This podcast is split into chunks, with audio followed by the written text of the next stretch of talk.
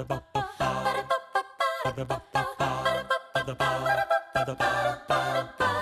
האוניברסיטה המשודרת בשיתוף מיזם וויז מציגה המדען העירום מיטב החוקרים בישראל בשיחה עם בן שני אחד על אחד מול קהל. והפעם הפרופסור דני רבינוביץ' מאוניברסיטת תל אביב על משבר האקלים וצדק סביבתי. עורכת ראשית מאיה גאייר. ערב טוב לכם. אמצע חודש אוגוסט בתל אביב אלה נסיבות וזמן שאין ראוי מהם לדבר בנושא שלשמו התכנסנו אנחנו הולכים לדבר הערב על מזג האוויר ואולי בניגוד לאותה אמרה אפילו לעשות משהו בנדון.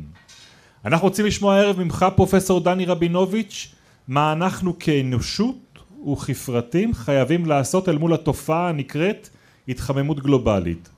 עוד מעט נשמע את השלכותיה וזה לא יהיה מלבב. פרופסור רבינוביץ' היה עד לא מזמן ראש בית הספר ללימודי הסביבה באוניברסיטת תל אביב הוא שימש כנשיא האגודה האנתרופולוגית הישראלית הוא חבר במועצה הבינלאומית של הארגון הידוע גרין פיס וגם חבר פעיל ברשימת עיר לכולנו שהתמודדה בבחירות המקומיות בתל אביב.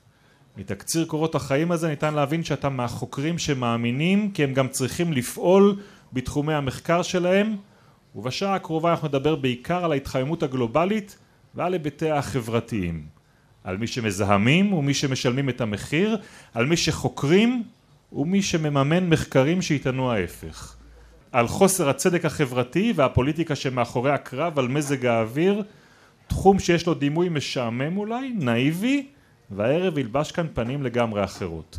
אנחנו במדען העירום של האוניברסיטה המשודרת וגלי צה"ל, סדרה של הרצאות שמפגישה את טובי החוקרים בישראל עם קהל בברים ברחבי הארץ, והערב אנחנו בתל אביב, בבר שנקרא פולי, יחד עם שותפינו ממיזם וויז, אחרי ההקדמה הארוכה הזאת פרופסור רבינוביץ' יש פרט בביוגרפיה שלך שלא הזכרתי אותו והאמת שהוא הצית את דמיוני.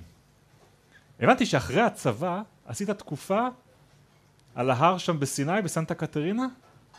אמת ויציב. ממש בחופשת השחרור שלי מהצבא הצטרפתי לחברה להגנת הטבע והפכתי להיות אחד מהמדריכים בבית ספר שדה צוקי דוד רוב האנשים פה צעירים מדי כדי שהמושג הזה יגיד להם משהו אבל היה בית ספר שדה של החברה להגנת הטבע בצוקים בצוקי הגרנית תן לנו תמונה סיני. תתאר לנו איך זה נראה מצוקי גרנית קרחים בגובה אלפיים מטר גובה עם צוקים אה, גבוהים שמקיפים אותך מכל הכיוונים מקום שמגמד אותך נותן לך פרופורציות אחרות על החיים מבחינתי באמת הוא היה מקום מעצב מבחינת השקפת העולם שלי כי במקום הזה נחשפתי לשני העולמות שבעצם מלווים אותי עד היום, ואנחנו מדברים היום על 45 שנה יותר מאוחר. אחד זה הנושא של האנתרופולוגיה, כי חיינו ממש בתוך שבט בדואי, שבט הג'בליה, שחי שם בפסגות של סיני, ושם למדתי לדבר ערבית בניב שלהם, שעד היום חברים פלסטינים שלי צוחקים עליי שאני מדבר כמו בדואי, שיודע להגיד יותר שמות של גמל מאשר אה, דברים אינטלקטואליים. והדבר השני שנחשפתי אליו שם זה באמת הנושא של הסביבה. כי כבית ספר שדה בחברה להגנת הטבע במקום כל כך מרשים זה חושף אותך בפני קודם כל העוצמות של הטבע אבל גם נותן לך לחשוב ולשאול שאלות על איך הדבר הזה עובד איך המערכת הזאת מתפקדת שני הנושאים האלה מלווים אותי עד היום. ואתה מחליט שם שאתה הולך ללמוד את התחום הזה שנקרא מדעי הסביבה. נכון ומיד אחרי הארבע שנים האלה שגיליתי בסיני חיכיתי עד שיחזירו את סיני למצרים ב-81 החזירו את סנטה קטרינה ואז יצאתי ללימודים באנגליה, למדתי לימודי סביבה, תואר ראשון. כשמה זה אומר לימודי סביבה? זה נשמע היה לי כמו, כמו תחום חדש יחסית, ובעצם אתה אומר שהוא כבר קיים אחורה הרבה שנים. נכון, אבל, אבל היה קשה למצוא אותו בשנות ה-80. למשל, הייתי צריך לצאת מהארץ אם רציתי ללמוד uh, לימודי סביבה. היום מי שרוצה ללמוד לימודי סביבה, אפילו לתואר ראשון, יש לו די הרבה אופציות בארץ. רגע, מה ו... זה, זה מה שאני זוכר כגיאוגרפיה מהתיכון? לא, גיאוגרפיה זה חלק מזה, זה הרבה יותר מולטי דיסציפלינרי מזה, יש בזה בעצם הכל, יש בזה גם את מדעי כדור הארץ, גם ביולוגיה, אבל גם שאלות חברתיות של איך אנחנו מתייחסים, איך אנחנו מתנהגים בתוך הסביבה ומה אנחנו עושים לה. תשמע, דיברת קודם על הסיפור שלמדת ערבית בסיני ואני מנסה עכשיו כבר על נושא השיחה שלנו העיקרי הערב ונזכרתי בקטע שקראתי בספר ילדים לא מזמן שהקראתי לבן שלי שמספר על פירוש השם חמסין. מהו פירוש השם חמסין בערבית אתה יודע? אחד מהפירושים זה חמישים. 50. כי יש חמישים ימים, פעם היו חמישים ימים כאלה, היום כבר יש יותר. 50 ימים חמים בשנה שמתחילים ברגע שמתחילה תקופת החמסין. כן. זה זה כבר רק- יותר באזור שלנו, וזה אחד הדברים שהולכים ומתגלים לנו בשנים האחרונות עקב המחקר המדעי שהולך ונעשה יותר ויותר מסועף ויותר ויותר מעמיק על קודם כל על מה קורה לאקלים שלנו ובהרבה מקומות אגב אנתרופולוגים תורמים את חלקם למחקרים האלה בין השאר באמצעות זה שהם יושבים עם אנשים כמו בדואים או אסקימוסים לצורך העניין או אנשים בכל מיני מקומות אחרים ושואלים אותם ומראיינים אותם על התפיסות הפולקלוריסטיות שלהם של מזג אוויר אז אם במרחב שלנו המושג חמסין השתרש כי פעם היו סופרים 50 ימים חמים בשנה, כמה אנחנו סופרים היום? היום אנחנו, אני לאו דווקא רוצה לי- להתמקד בעניין של חמסין, כי חמסין זו תופעה מאוד ספציפית, אבל בכל העולם אנחנו רואים שעונת הימים החמים מתרחבת, מתחילה יותר מוקדם, נגמרת יותר מאוחר, והטמפרטורות יותר קיצוניות. בואו ניקח בתור דוגמא את תל אביב. בשלושים השנים האחרונות, אני מניח שרוב האנשים שיושבים כאן, או חלק מהאנשים כאן גרים בתל אביב. ואולי חלק מהם גם מספיק ותיקים כדי לחוות על בשרם את הנתון הבא שאנחנו רואים אותם בתחנות המטאורולוגיות של השירות המטאורולוגי בישראל. טמפרטורת המינימום באוגוסט היא הטמפרטורה שנמדדת בחמש בבוקר, זאת טמפרטורת המינימום של היום. טמפרטורת המינימום היומית באוגוסט בתל אביב בשלושים השנים האחרונות עלתה בממוצע בשלוש מעלות. ב-30 שנים? שלוש בשלושים, לפני שלושים שנה הטמפרטורה הממוצעת, אתה לוקח את כל הימים של אוגוסט, מודד שלושים פעם בחמש בבוקר, עושה ממוצע ביניהם, אתה מקבל משהו כמו עשרים ושתיים מעלות לפני שלושים שנה וכעשרים וחמש מעלות היום. אוקיי, וכמה שנים בכלל מודדים? או, מודדים הרבה יותר, מודדים במקומות מסוימים בעולם כבר 150 שנה. 150 שנים. אבל הנתון הזה של שלוש מעלות בשלושים שנה הוא דרמטי. ואני אומר את זה שוב, אנשים גם מתחילים לחוות את זה באופן אישי. הם זוכרים תקופות שהיו יותר קרירות. אנחנו זוכרים שהיינו מסתדרים בלי מזגנים. אז מה, זה כי- נכון, כי חיינו נכון. בסביבה פחות חמה או בתל- כי היינו יותר... בתל אביב יותר אנשים ישנו לפני 30 שנה בלי מזגן, בין השאר כי היו פחות מזגנים, אבל גם היו פחות מזגנים מפני שאפשר היה לישון יותר טוב באוגוסט בתל אביב לפני 30 שנה מאשר אפשר היום. היום בהרבה מאוד דירות בתל אביב, אלא אם כן זו דירה מיוחדת עם סידורי אברורים יוצאת או מהיוצאים בקומה מסוימת. או כן. בקומה מסוימת, קשה מאוד לחיות, אה, לישון בלילה בלי מזגן.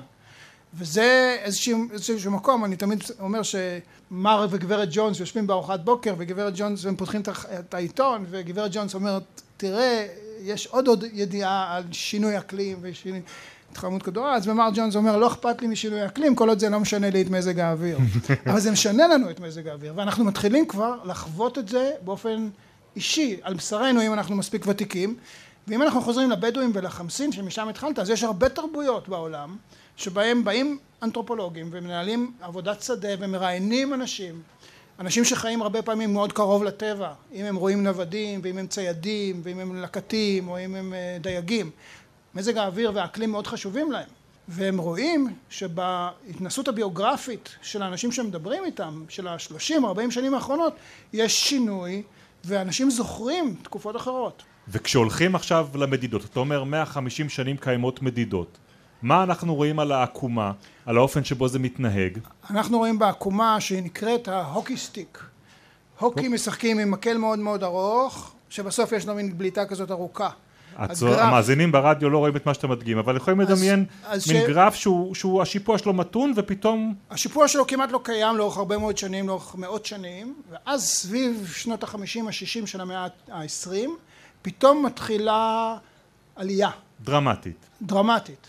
וזאת העלייה שמייחסים אותה לשינוי האקלים הנוכחי, והיא קורית, מתחיל, מתחילים להבחין בה בשנות ה-60, עולים עליה בצורה מסודרת המדענים בשנות ה-80. המדענים של נאס"א, שירות החלל האמריקאי, הם מתעניינים כבר עשרות שנים במה שקורה באטמוספירה, והם בשנות ה-80 היו הראשונים שהבחינו שבאופן עקבי קורה משהו לטמפרטורה של כדור הארץ, והם התחילו לאסוף נתונים שנראו להם אה, זקוקים להסבר. הם גם היו הראשונים שהבינו שמה שקורה לנו זה אפקט החממה. זה מגמה.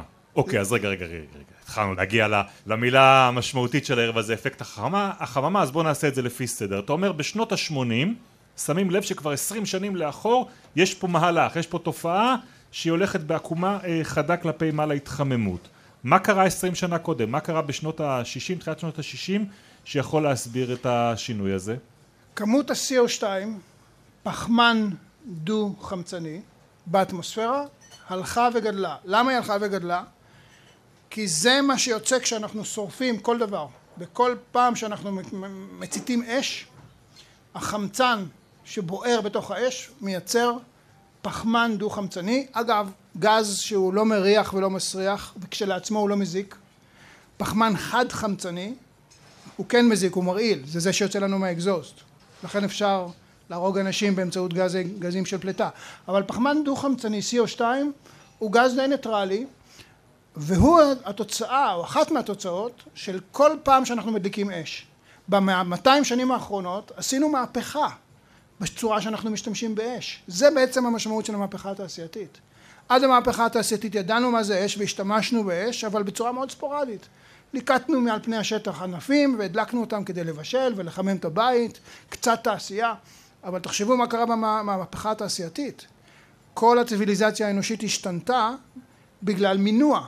אנחנו עכשיו משתמשים במנועים, דברים שקודם נעשו בעזרת שרירים של בעלי חיים ואנשים, למשל בחקלאות, עכשיו נעשים על ידי מכונות. המכונות האלה, אתה צריך להעביר בהם איזשהו דלק, והדלק הזה מייצר CO2, וה-CO2 הזה מצטבר לאט לאט באטמוספירה. למה מצטבר? מולקולה של CO2, יש לה אורך חיים של 100 שנה.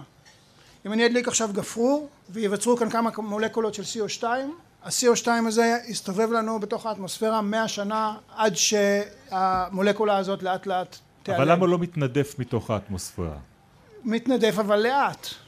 היא מספיק כבדה כדי לא להתנדף לחלוטין לחלל החיצון והיא נשארת למעלה ואנחנו בעצם מוקפים בכמות מאוד גדולה של CO2 שפלטנו במהלך 200 שנים האחרונות מאז המהפכה התעשייתית והיא מתפקדת הכמות הזאת או השכבה הזאת בעצם היא מתפקדת כמו התקרה בחממה מי שמכם היה בחממה חממה של פרחים או, או ירקות יש תקרה שקופה שמאפשרת לגש לשמש לחדור. לקרני השמש לחדור פנימה, להעיר. זה אנרגיה של אור. כן. כשהיא פוגעת בקרקע, הקרקע מתפקדת במה שמכונה בפיזיקה גוף שחור, משנה אורך גל והופכת להיות אנרגיה של חום. לכן אם אתם זוכרים את המורה לפיזיקה בתיכון, היא אמרה שמקור האנרגיה של כדור הארץ הוא השמש. אבל מקור החום שאנחנו חווים באטמוספירה הוא מכדור הארץ.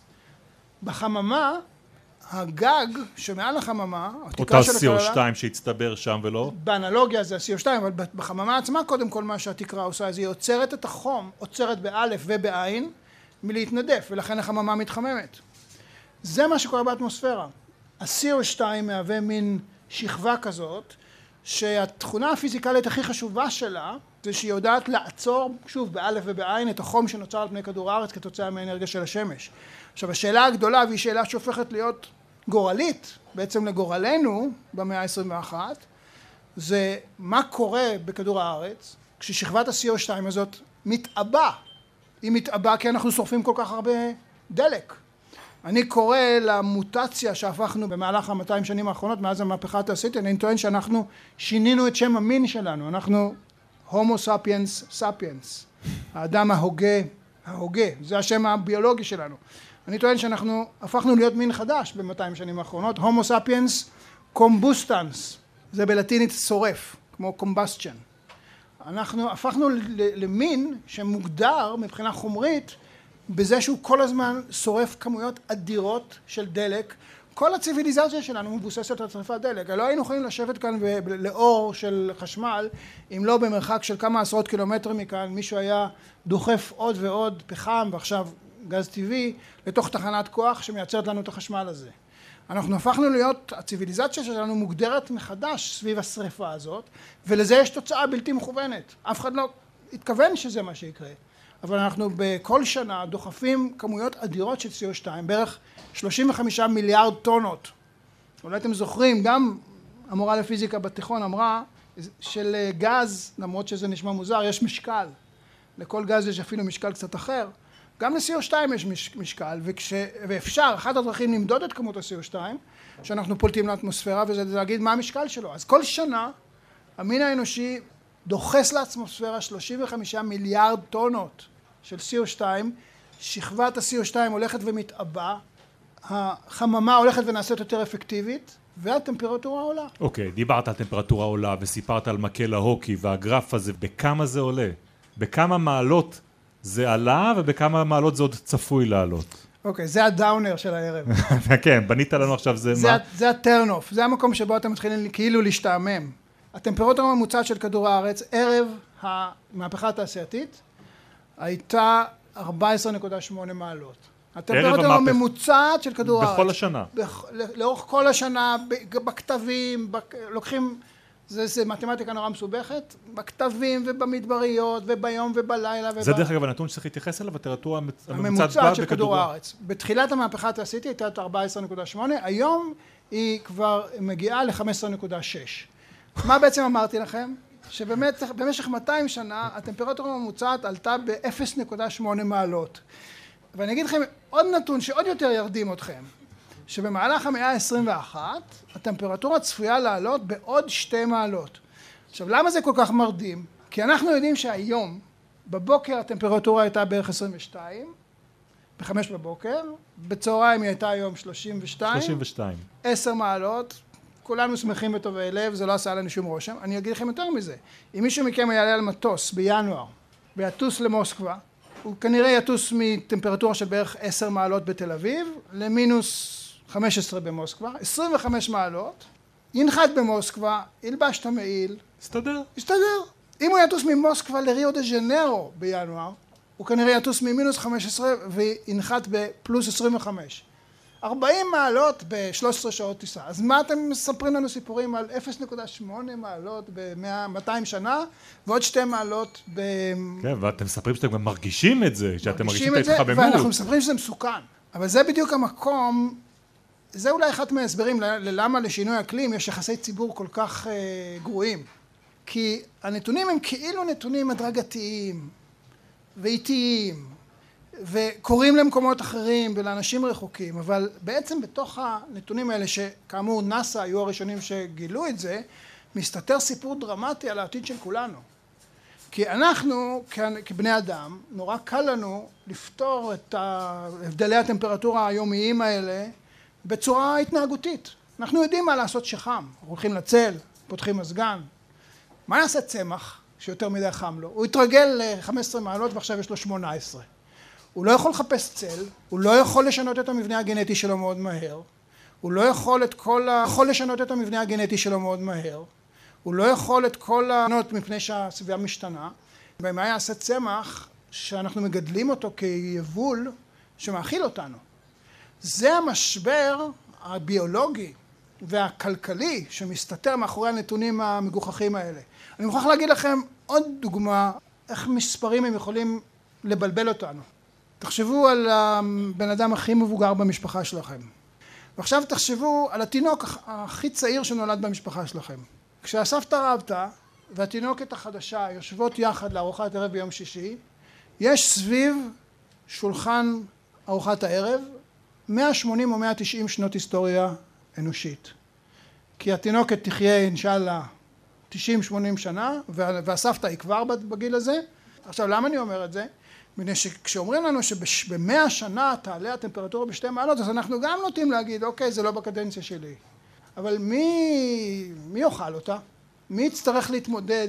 אבל תסביר לי מה, מה זה יאכל אותה, כי שתי מעלות באמת לא עושות עלינו רושם. אבל אם שתי המעלות קשורות למשבר בייצור מזון, וכשאני אומר משבר בייצור מזון, וזה באמת התחום הראשון שכל כך מטריד סביב שינוי אקלים, אני לא מדבר על זה שאי אפשר יותר לייצר מזון בכדור הארץ.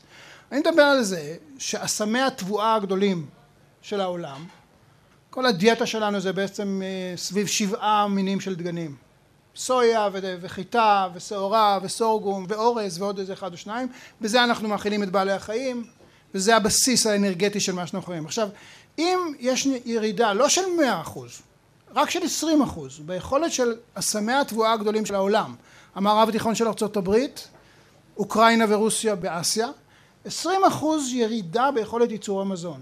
זה דרמה, וזה יכול להיווצר בעיקר בגלל ירידה או עלייה בטמפרטורה וירידה קלה אפילו, לא הפיכת כל העולם למדבר. מה זאת אומרת, עלייה של מעלה אחת באוקראינה תשפיע על, על אה, תנובת החיטה שם? בממוצע, בממוצע השנתי של אוקראינה, בוודאי. עכשיו אני רוצה להגיד יותר מזה, השתי מעלות האלה שאנחנו צפויים לעלות במהלך המאה ה-21 הם לא שתי מעלות בכל מקום.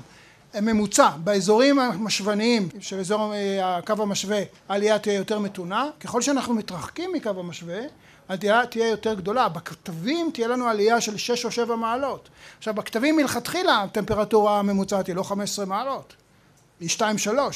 תחשבו שאזור שיש בו טמפרטורה ממוצעת של 2-3, פתאום הטמפרטורה הממוצעת היא 6 או 7. אפילו לאנשים שלא מבינים אקלים, ולא למדו את זה, ולא חושבים על זה כל יום, זה כבר מתחיל להצטייר כאירוע okay, דרמטי. אוקיי, אז אמרת מזון, זה, זה מה שאנחנו קוראים לו מדבור? מדבור שגורם לכשל או לירידה ביכולת ייצור המזון. דבר שני זה ירידה בכמות המים, ירידה בכמויות הגשמים. גם פה אני מפנה אתכם לחוויה האישית שלכם, במיוחד אם אתם קצת יותר מבוגרים ויותר קרובים לגיל שלי ושל אנשים בגילי. במדינת ישראל יש שינויים מהותיים שחלק מהאנשים הוותיקים כבר שמו לב אליהם בנושא הגשמים. לא כל כך הכמות של הגשם, הכמות של הגשם במילימטרים לא ירדה. אגב, אתם יודעים שבירושלים ובלונדון יורדות כמעט אותם כמויות גשמים. בערך 550-600 מילימטר בשנה.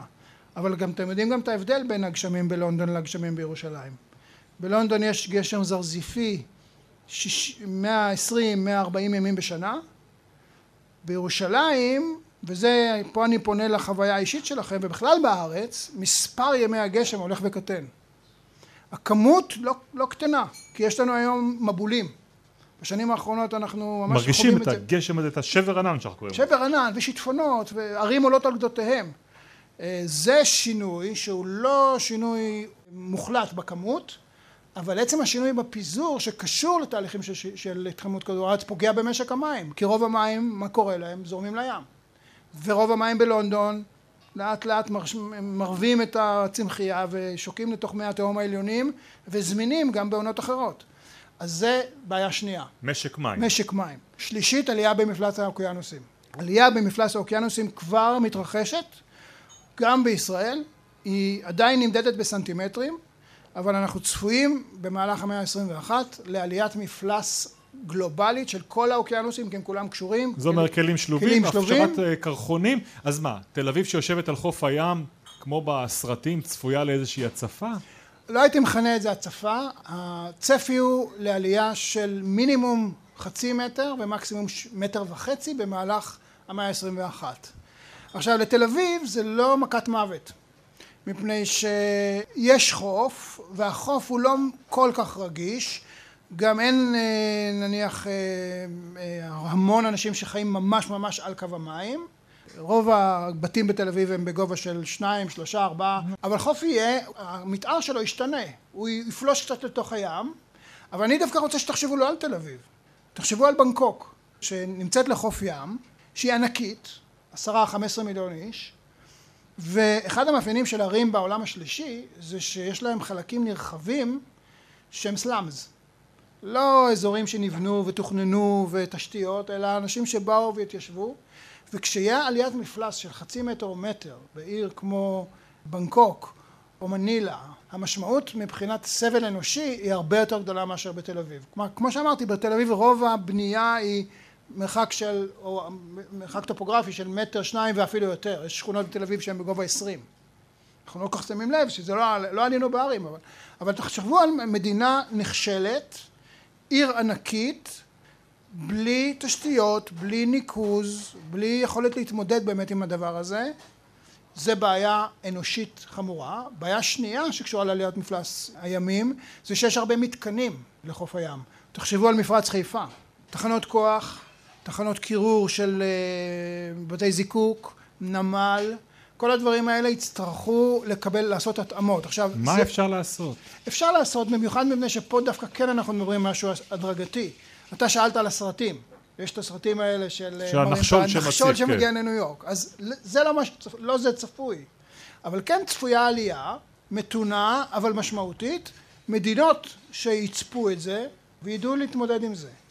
הנקודה היא שאנחנו לא יכולים לצפות בצורה מדויקת, קודם כל המקור של עליית המפלס זה קרחונים שנמסים.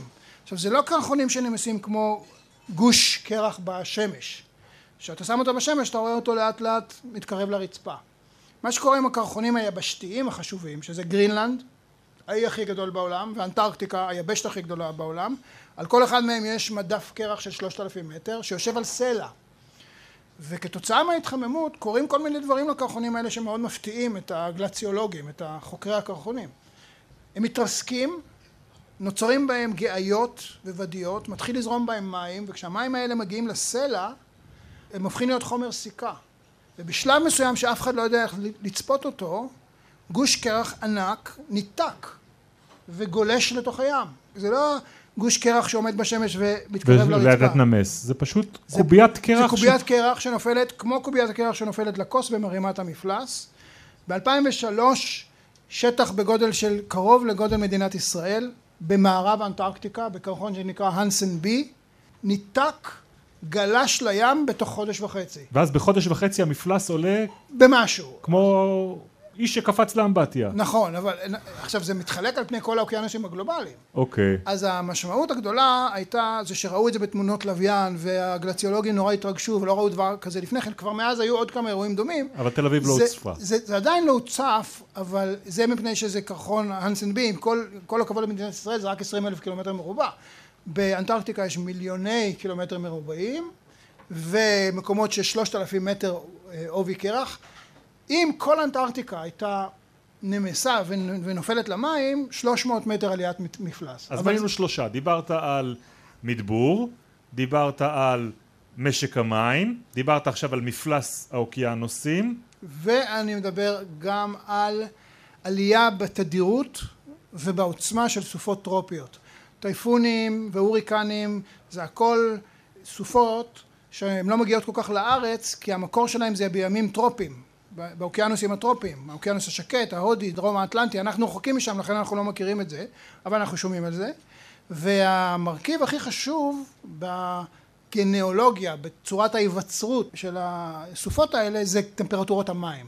ככל שטמפרטורת המים באוקיינוסים החמים, הטרופיים, תהיה יותר גבוהה, יהיו לנו יותר סופות ועוצמה יותר גדולה ואנחנו כבר רואים את זה ויש סטטיסטיקות וכל הקטרינות וכדומה זה מהעשור האחרון חברות הביטוח אגב מאוד מאוד מודאגות מפני שהן מבינות שבמהלך המאה ה-21 יהיו יותר סופות בגלל שהטמפרטורה של הממוצע של האוקיינוסים כבר עלתה בשלוש מעלות וזה הדבר הרביעי. הדבר החמישי הוא עלייה בתפוצה של מחלות.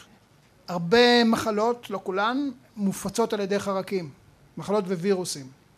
אזורי התפוצה של חרקים הרבה פעמים מוגבלים בגלל חום, הם צריכים חום. הרבה ערים באפריקה למשל בנויות מגובה מסוים ומעלה כמו ניירובי ואחרות בגובה אלפיים או יוהניסבורג מפני שבגבהים היותר נמוכים היה יותר מדי חם והיה יותר מדי כל מיני צצה ויתושים וכדומה.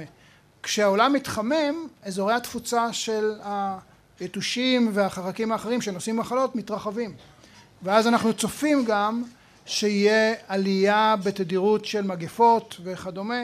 אז זה האשכול החמישי של הצרות. עכשיו אני אסיים רק את השלב המלבב הזה של הדיאגנוזה שצפויה לנו במחשבה הזאת תחשבו שמדבור וחוסר מים והצפות של אזורי חוף ויותר מחלות ויותר סופות יכולות לפגוע בהרבה מקומות. אבל אם אתה מקום שהוא עני עם טכנולוגיה נמוכה עם מדינה לא מאורגנת, עם יכולת משילותית לא גבוהה, אתה הרבה יותר פגיע.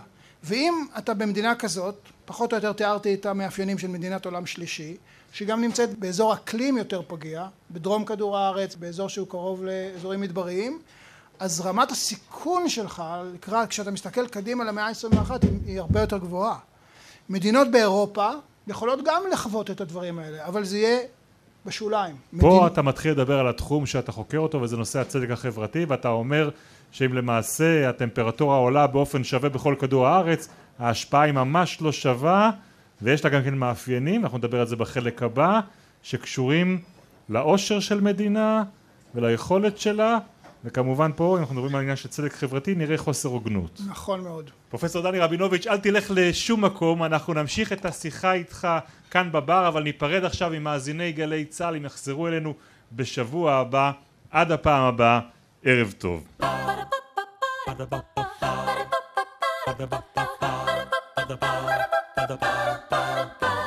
האוניברסיטה המשודרת המדען העירום. בן שני שוחח עם הפרופסור דני רבינוביץ' מאוניברסיטת תל אביב על משבר האקלים וצדק סביבתי. עורכת ראשית מאיה גאייר. עורכים ומפיקים נחום וולברג ואביגיל קוש. מפיקה ראשית יובל שילר. ביצוע טכני אילן גביש ושי לביא. מנהלת תוכן מאיה להט קרמן. עורך הדיגיטל עירד עצמון שמייר. האוניברסיטה המשודרת בכל זמן שתרצו, באתר וביישומון של גל"צ, וגם בדף הפייסבוק של האוניברסיטה המשודרת.